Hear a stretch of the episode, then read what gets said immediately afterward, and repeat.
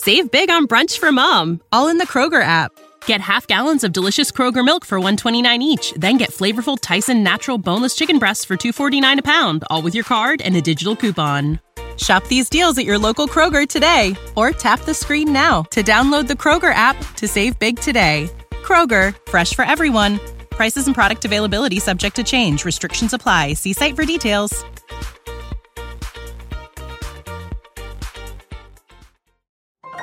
This is a podcast from Minute Media. Welcome to the Sixer Sense podcast, hosted by co-site experts Lucas Johnson and Christopher Klein.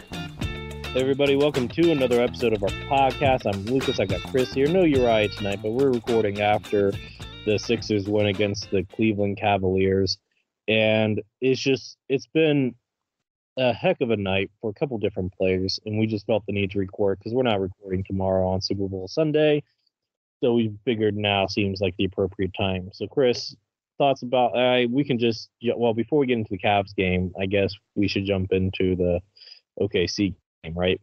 Yeah, let, let's just run through it real quick. Um, first night of a back to back, bit of a slow start, but Embiid picked it up late. Maxey picked it up, and Philly ended up winning 100 to 87. Some some pretty notable lines really from Embiid with 25 and 19 with five blocks, 24 points for Tyrese Maxey, 17 points, 11 rebounds for Tobias.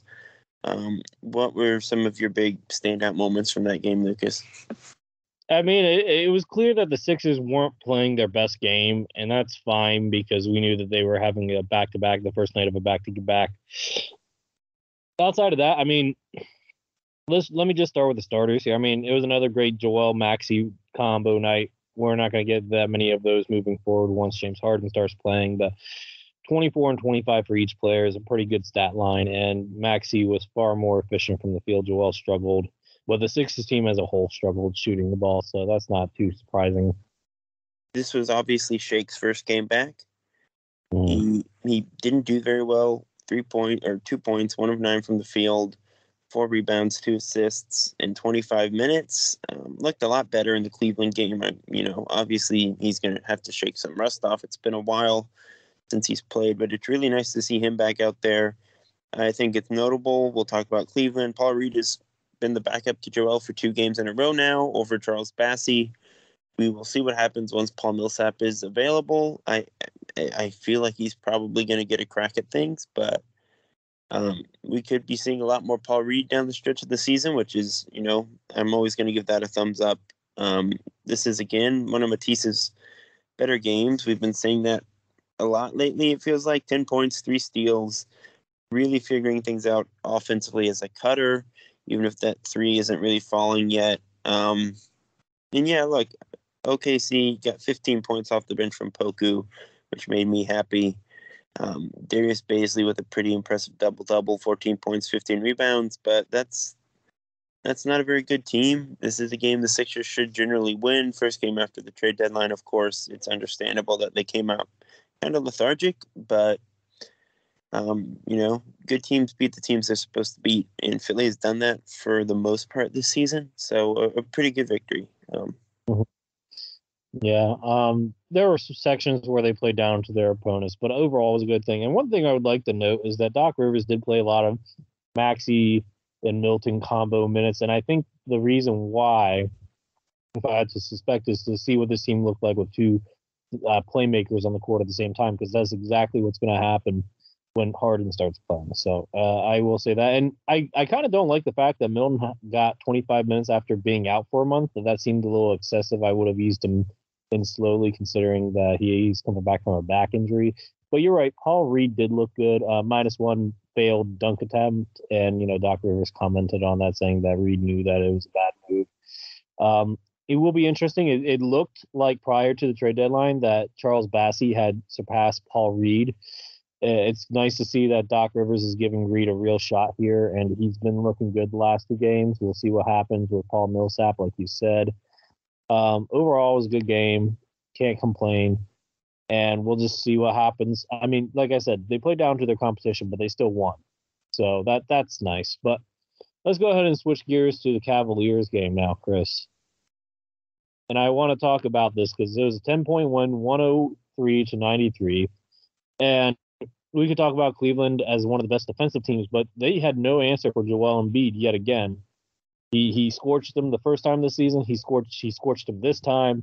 He had an incredible stat line. I think only Wilt Chamberlain had these type of numbers, if I saw on Twitter correctly. 40 points, 14 rebounds, 10 assists, three steals. Fantastic game, efficient, dominant. And even though Jarrett Allen is one of the better defensive centers in the NBA, he clearly cannot man up Joel. You had uh, Maxey with 16 points and Toby with 11. Chris, your thoughts on this game? Yeah, I mean, look, Cleveland has two bigs who are credible all defense candidates. Um, a lot of people have been arguing that Jarrett Allen should be an all star, and Joel just gave him the business all night. Um, again, 40, 14, and 10. He had maybe the best dunk of the season um, off of a missed free throw over Allen. Um, just really impressive stuff from him. We, we really can't say enough good things about how well Embiid has played this year. He was a plus 24.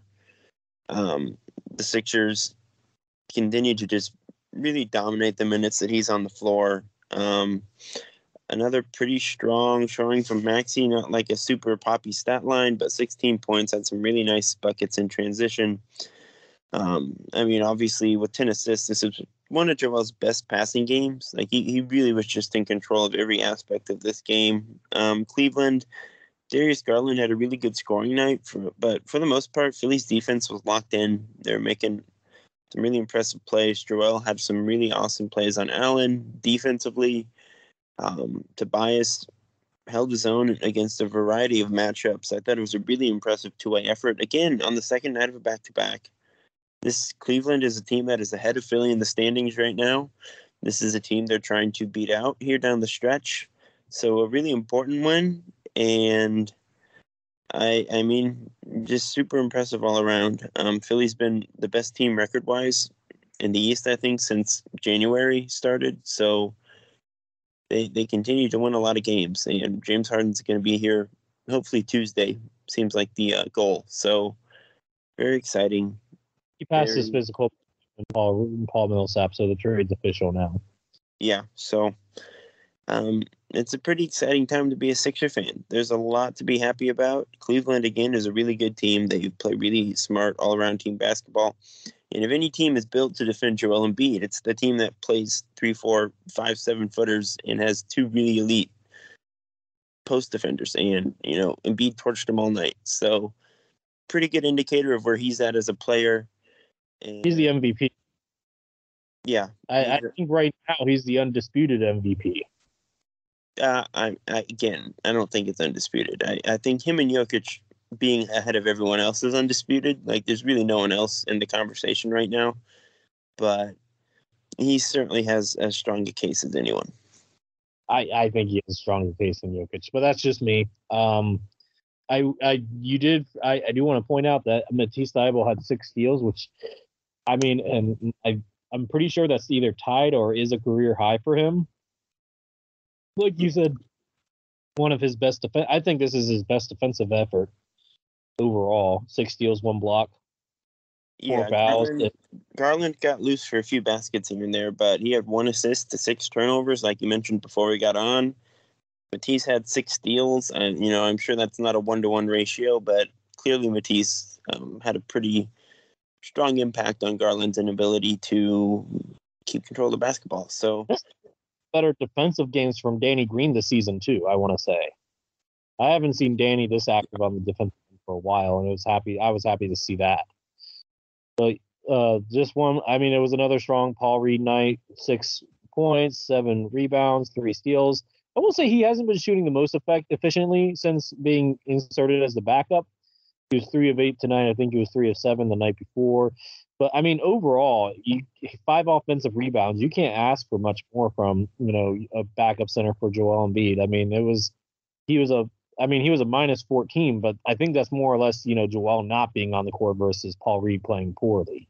Yeah, and we'll see how Paul Millsap looks once he gets here, but I, I really would prefer if one of Reed or Bassey got these minutes. Um, I've written a lot about Bassey and how well he fits theoretically with James, but Um, Reed is a guy who is just so clearly above the G League level. No matter how many times the Sixers move him down there, he's very clearly an NBA player. He's already a super like effective and disruptive defender, like truly a uniquely disruptive defender. He had three steals tonight in 15 minutes. Like that's that's like a Matisse Thybulle line. So he he really works hard, about as hard as anyone will find, and that is really a skill. I, you know, hustle is an important skill to have, and he has it in spades. So I think Paul Reed's an NBA player. I've been saying that all season. If he's the guy who wins out this backup center job, I think it will be totally deserved, and I really think he can give you a 15 solid 15 minutes a night, especially as he gets more run, gets more used to playing with a guy who can set him up like James Harden. James Harden. So um, I think it's only up from here for Paul. I'm glad they were able to hold on to him at the deadline. I'm glad he wasn't like a throw in in the Harden trade or anything because I think he still has the potential to be a really unique and impactful NBA player. So um, I, I, think it's been a really strong couple of games for him. Yeah, no, I, I don't disagree. Um, yeah, I'll be honest. I thought he was going to be on the move. He was one of the players I had predicted be on the move just because it seemed like Doc Rivers wasn't really interested in playing him all that much. And he, like you said, he's clearly an NBA player. He just needs run. I still think he's probably best as a power forward, but well, I mean, we'll see what happens for sure. Um, but I guess one quick thing before we move on, Chris, who do you start as your fifth starter with James Harden? Is it going to be Matisse or is it going to be Danny Green? I think Danny makes a lot of sense offensively. I mean, obviously, like Danny, they don't have a lot of volume shooting outside of the second unit right now. If you put Danny George and Ferk and Isaiah all in your second group, like that's all your best shooters, and those are the guys you want around James and Embiid the most. Now, depending on how you stagger rotations, you can get a lot of Joel plus shooters, a lot of James plus shooters, and stuff when you run with the second units, but I, I mean, it would be nice to have a guy who just chucks threes like Danny next to Joel and James when they start, especially when Tobias and Tyrese are both out there. But obviously, defense. Matisse, yeah, yeah, Matisse is like the only guy who can consistently guard the perimeter right now, at least at a really high level, and you need that. And they, the, the fact that uh, he's not a zero on offense anymore, that backdoor cut that he has with Joel, that chemistry can burn, you know, a couple teams. It really helped him get going in the first quarter and I mean, yeah. So I, yeah. I think you keep the spacing work. I'm not too concerned about the spacing because yeah, I would put like James, James Harden the same level of you know floor spacing capabilities. Yeah, if you if you want to think long term, you want to get to a point where you're comfortable starting Matisse. That's clearly the future for Philadelphia. Is Matisse being that starter full time? He's pretty much been the starter full time for a while now. So I think it will be Matisse. I, I I think you could go either way as who it quote unquote should be. Maybe it should be matchup dependent, but um, even if Danny like has the better on off splits generally right now, I, I, can understand why they're going with Matisse. And you want Matisse to be ready to play big playoff minutes because he he'll need to be able to do that. So I, I would totally be fine with it being Matisse. Played off the court. Yeah. On off and like I said, I think the backdoor cutting is a way to solve that, and I like that. I wish we would have seen more of it with Ben, to be honest, but you know, is what it is. Um, sorry, I had to take the shot. Okay, let's go ahead and move on, Chris. Though. All right, we're going to talk about some trades from around the NBA that don't involve James Harden let's start, I guess, with the most notable one, Lucas, was Domantas Sabonis going to Sacramento for Tyrese Haliburton. I, that caught a whole lot of people off guard. I do not think anyone saw that coming. It seemed like Haliburton was mostly off the table outside of the Ben Simmons conversations. And even then, we were always a little bit skeptical of whether or not he was actually someone Sacramento would give up. Seems like he was, which made a lot of Sixers fans angry for about a day until they traded for James Harden. Um, but what were your thoughts on that move? I know a lot of people were just pretty livid with Sacramento for doing what many people would describe as very Kings move. But what were your thoughts there? I mean, clearly the Pacers won that trade. Now they have a backcourt of Malcolm Brogdon and Tyrese Haliburton. A little redundant, but they can play off each other. They can they can shoot. They can both play make. And I mean, I like it. I, they've made a couple good moves. They snuck were sneaky enough to get Jalen Smith from the Suns, who the Suns didn't renew his contract, but when they needed him to play um, this season, he looked really good, Chris, after looking like a bust the first season. So I, I like that sneaky move for them. I, I like that. Um, and like they're gonna be, I think they're gonna be a good team. They got a couple of draft picks in this in this in this uh, trade deadline. They're gonna be able. I I and I don't think they're done. I think they could definitely make more trades. I mean, you, I mean, it looks like TJ Warren's going to be free agent. That's fine. You could trade McConnell for probably a young prospect and or second round pick if you wanted to go that route. You you have options with the the Pacers look like a young team that could be good for a while.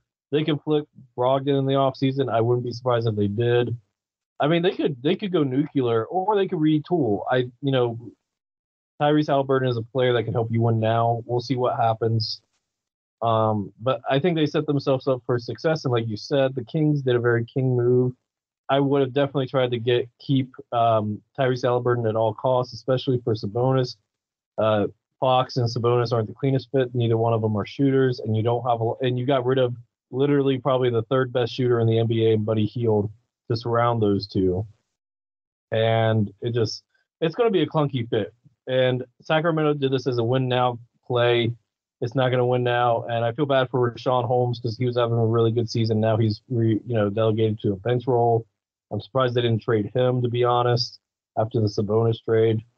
Um, Sacramento is far from. I, I think we're going to see more trades in their future, but it's it's not looking great for them right now.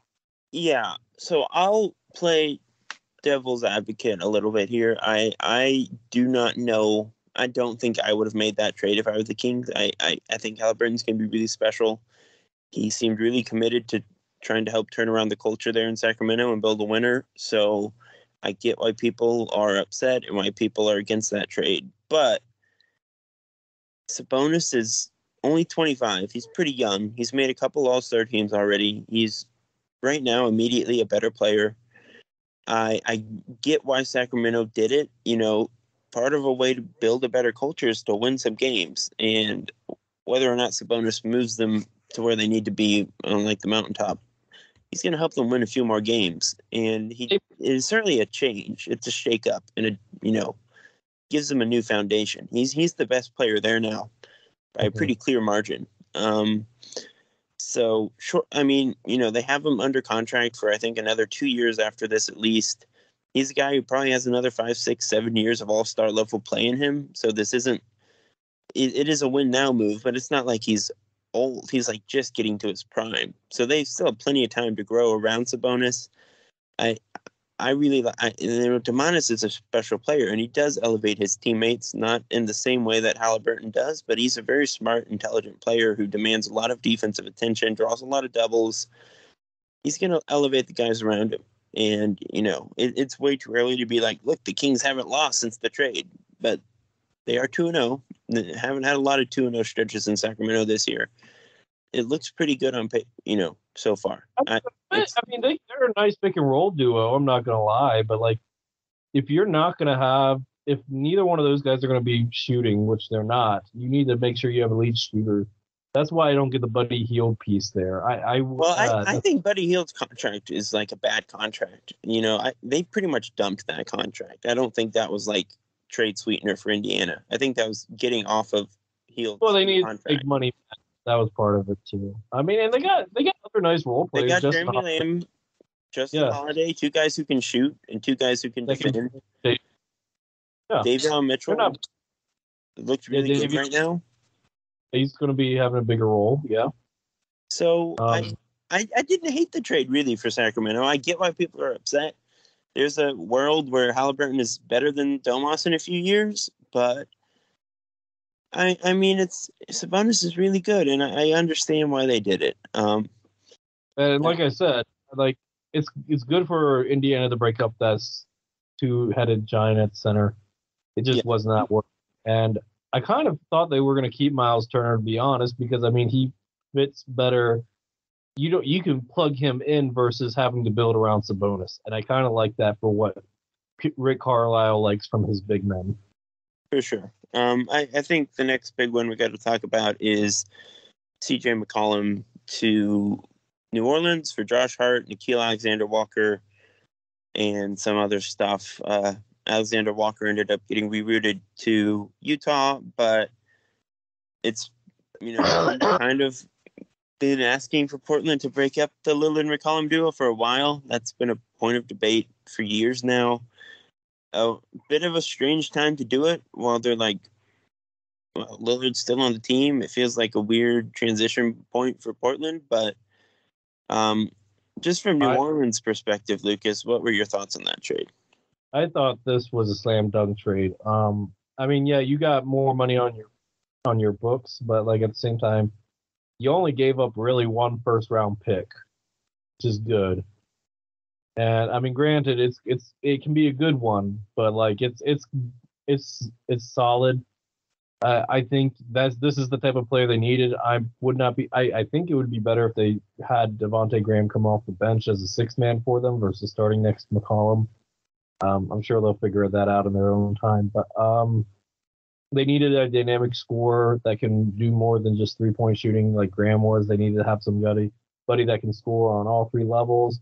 And when you get Zion back, you know the play making that you know McCollum lacks is going to be made up with Zion Ingram's playing at an all star level. Probably should have been voted an all star, to be honest. Um, I like the move. I mean, I, I, get that he's older than your core, but you need a savvy veteran if you're trying to get into the playoffs, which clearly New Orleans is still trying to do after their rough start. They're per, they're playing above 500 basketball, so I think. And you're not. I like Nickeil Alexander Walker, but he's a prospect. He's not going to be contributing like consistently on a regular basis. Josh Hart is a nice guy, but you know clearly McCollum's better. And from Portland's perspective, you look at this, and it's you. This is clear sign that you're you're embracing the Anfernee Simons uh, era of uh, you know next to Dame, and um, they actually looked pretty good in the game. I think they won their game against the Knicks, which was surprising.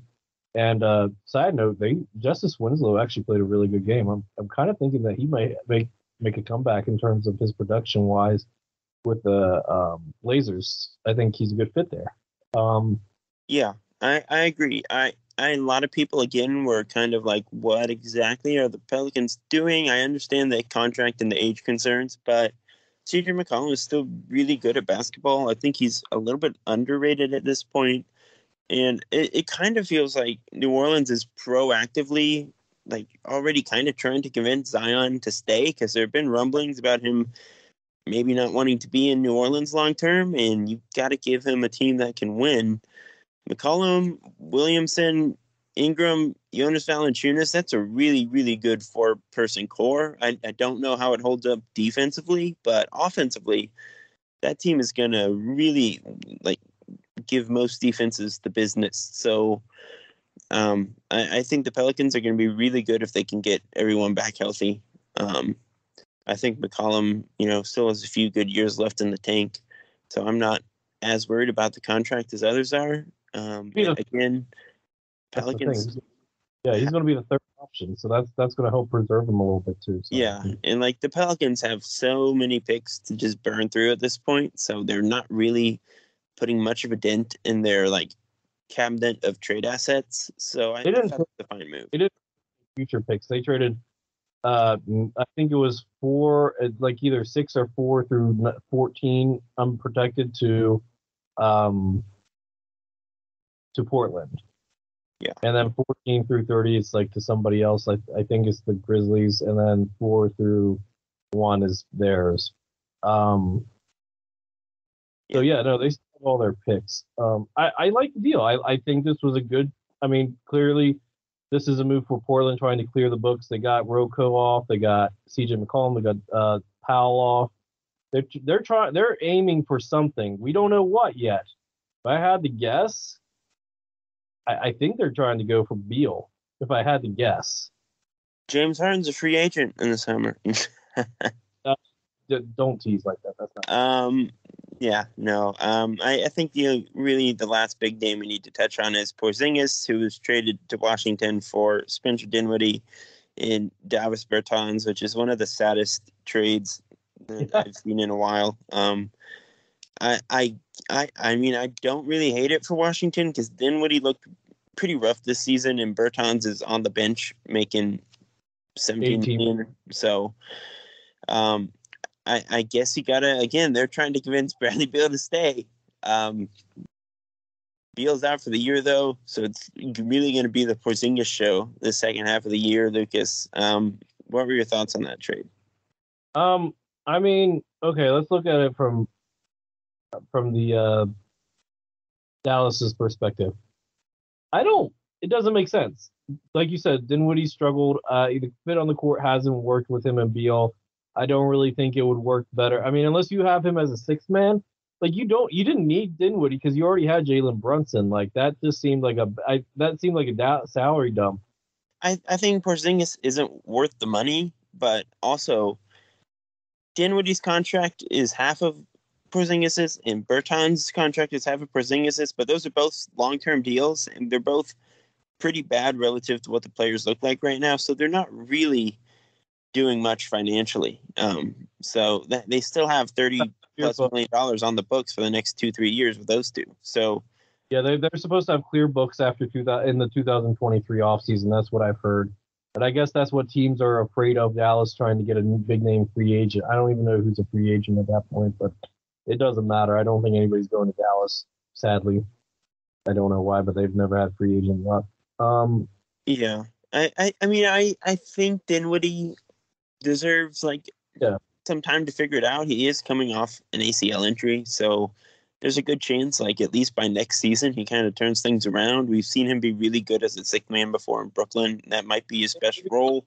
yeah, I think Um, they're- Dallas Dallas used to run a lot of those like three guard lineups. Um, he's big. do that again.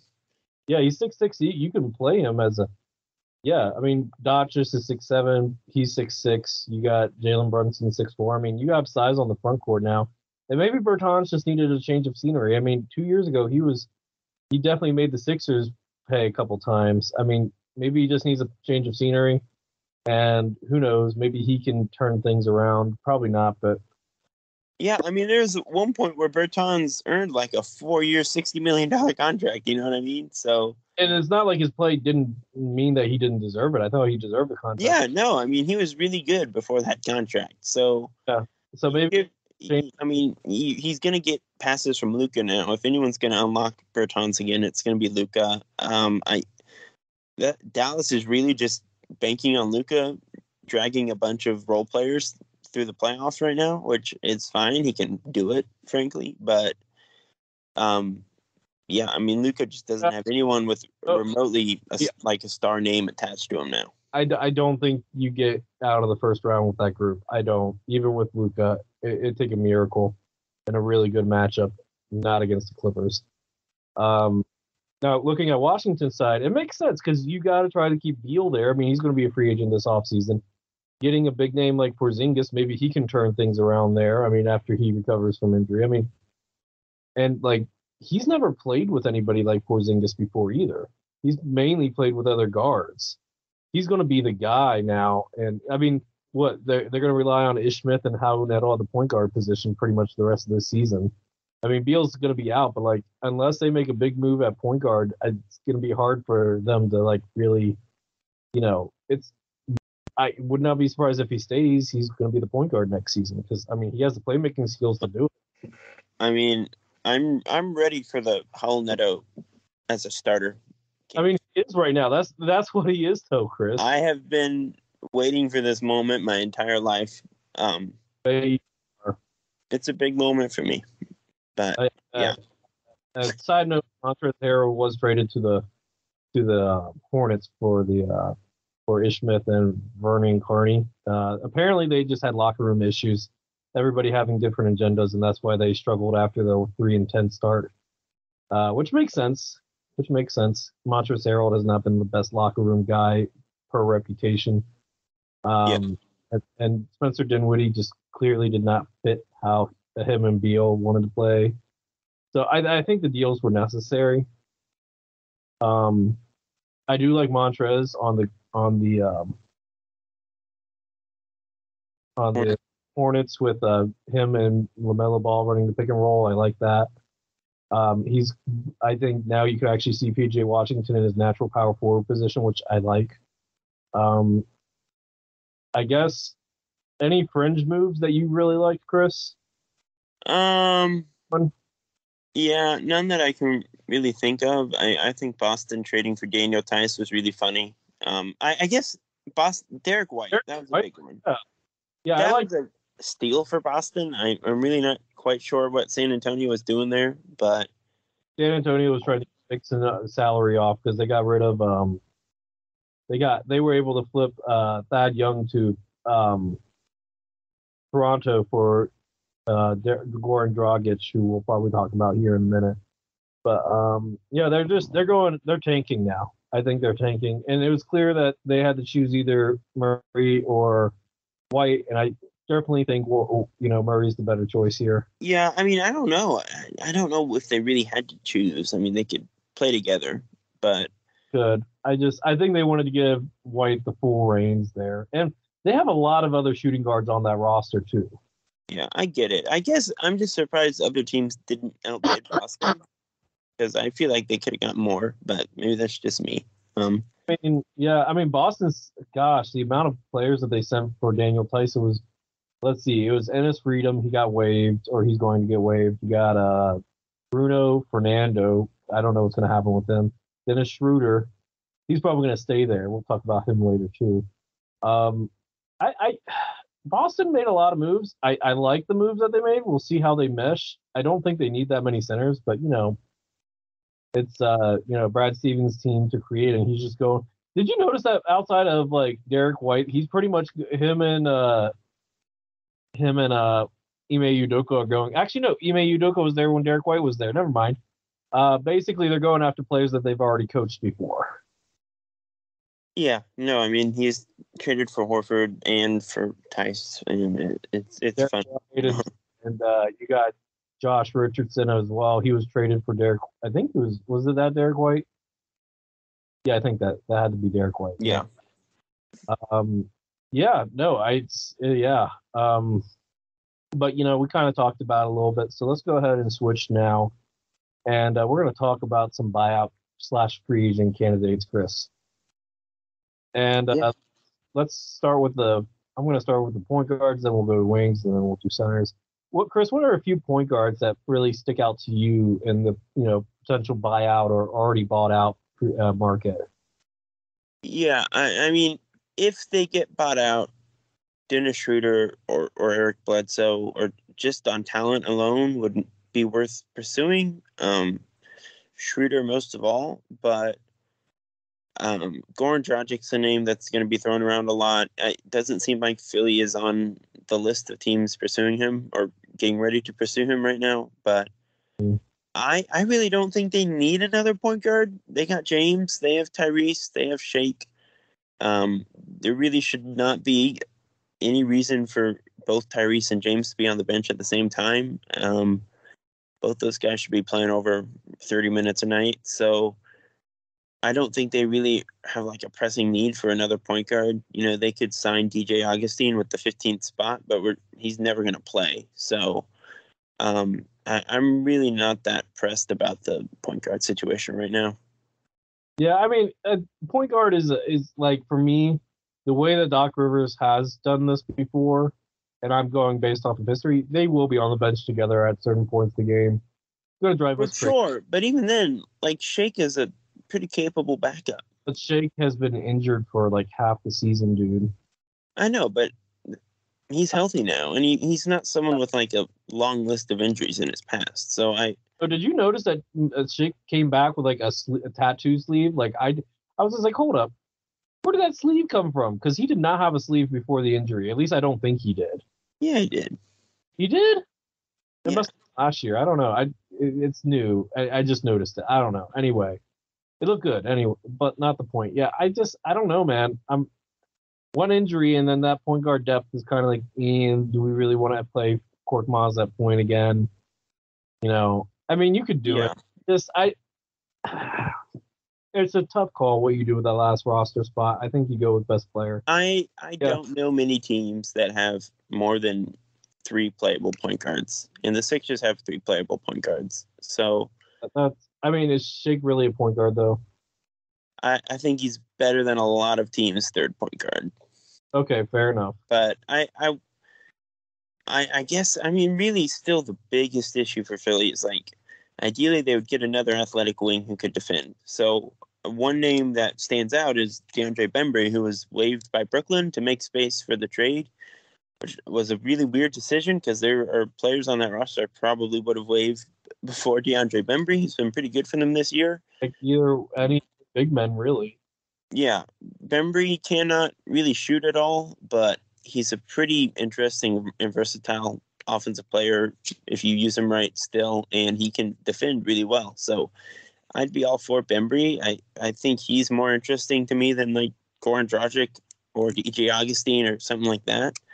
Um, I would So- say if you get Dragic, she's gonna leapfrog um Shake on the depth chart. But um I think Dragic wants to go somewhere where he's going to play a lot, and I, I'm really not sure Philly's going to play him a lot. I, I wouldn't be surprised if the Lakers become the premier buyout area.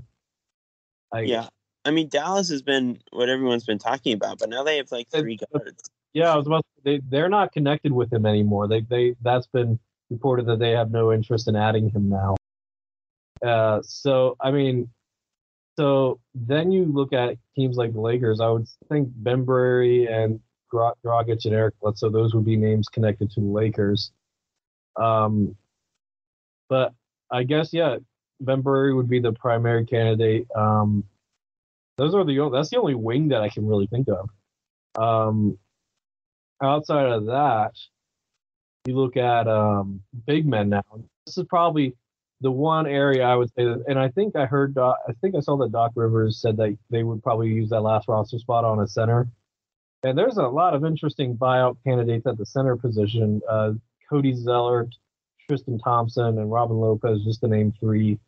You know, the, the Kings have a lot of big men. I wouldn't be surprised if like Damian Jones or uh, Alex Len would become available. Chris, what are your thoughts? Do you think a big man would be a good choice to go there? Yeah, I I think if you get a player who's good enough, for sure. Um, you know, Tristan Thompson, like you said, went to Indiana. I don't know if they're going to keep him. They don't really need another center right now. Um, Cody Zeller got waived by Portland. I, you know, there's a reason these guys get waived, but Zeller was a starting center not that long ago in Charlotte, and I, I think he can give you some good minutes still. Um, like he's a guy where if you sign him, I'd say he should be getting the minutes behind Joel. Um, I don't know how many guys that are out there right now where I'd be like, I would bench Paul Reed and Charles Bassey for those guys. You know what I mean? But I would- Zeller's one of those names. Yeah, Zeller. I, I think Tristan Thompson has to be that. Tristan Thompson is my preferred choice, to be honest with you. Thompson is one of those guys. That Robin Lopez, if he does get bought out, would be one of those guys. Um, Got Bol Bol in that trade with uh, with the Celtics, so I mean they don't need another center. yeah. Well, I mean, Bol is out for the season though. So that's right, he is because that's what thing um Um, from going. Detroit. By the way, shout out to Marvin Bagley for getting out of Sacramento. I think Detroit's a good uh, situation for him. I think he should be their starting center for the rest of the season and see what happens. ah, man. well, okay, I okay, he's not better. Isaiah Stewart is like significantly better than Marvin Bagley. Okay, well then he should be their backup. I I don't play Kelly. I mean, I guess you could play Kelly at the four, but like, yeah, I I think Marvin Bagley should get I, I think he should be their backup center or starting center, however you want to play it. But um, good for Marvin Bagley. Um, my I I think my preference list right now, and I'm going to be writing about this tomorrow. I'm actually sick right now, guys. Recording. I'm sick, but like, if, assuming my headache isn't too bad, I would like to get uh, Thompson first. Zeller would be a second op. Well, actually, no, I'll say Robin Lopez would be my second option, and Zeller my third. I, Really? I think Zeller over both those guys. Really? Why? I'm curious. Again, I mean Zeller was a starter a year ago, and I mean, but he So- fell out. Thompson has not been that good in a while. Roby, Rolo's not a like I, I know he's fell off, but Zeller's a pretty smart guy. He has worked out of a lot of those pick and rolls. I think he'd fit nice with Harden. can pass the ball a little bit. I, I think Zeller would be my pick. I think I, I we're going to disagree because I think Thompson's my pick. I think Zeller is my third option. He's been struggling with health this season, and I mean, he's lost the athleticism that made him a lottery pick a couple years ago. Um, Thompson, I, I think you can still rely on him for rebounding, you know, defense. I mean, he's never going to give you a lot on offense, but I, I like Thompson. I just think he's been in bad situations as of late. Uh, though I wouldn't be surprised if he's a name that could go to the Lakers either. Um, we'll see what happens. Um, but yeah, no, I think that that that pretty much covers it. I mean, I I prefer not to get Alex Len or uh, Damian Jones. I, I think you'd roll the dice on what you got there. I mean, I kind of like Alex Len, but not enough to like play him over Paul Reed consistently or uh, Charles Bassey. Yeah, If- I, if- I agree. I, I think Bembry's my favorite of all the guys we've named. Um, I mean, I just- like Dennis Schroeder is kind of an out. Like he's just clearly better than everyone else. If he does get bought out, you kind of would. think you can pull it out though, Chris. It sounds like they're going to keep him because yeah, I agree. Um, Yeah. but yeah, I, I think that's it, Lucas. So we'll we'll just go on head on out to all our listeners. As always, thank you for tuning in to yet another week's episode of the Sixer Sense podcast. As always, please like, subscribe, and follow along on Apple Podcasts, Spotify, Google Play, or Audible or Omni, or you can listen at our website, thesixersense.com, where you can read our written work. Um, Lucas, hope you feel better, bud. Um, and to all our listeners, we will be back next week. Maybe we can talk a little bit about the Super Bowl and about uh, James Harden's debut, possibly, which will be quite exciting. yeah, yeah, yeah, we'll be doing that because we'll be recording Wednesday, so we should be after the debut. So, yeah, it's going to be exciting for sure. Yeah. All right, guys. Um, to all our listeners, again, thank you. We will talk to you soon. Bye, guys. For the ones who work hard to ensure their crew can always go the extra mile, and the ones who get in early so everyone can go home on time, there's Grainger, offering professional grade supplies backed by product experts so you can quickly and easily find what you need. Plus, you can count on access to a committed team ready to go the extra mile for you.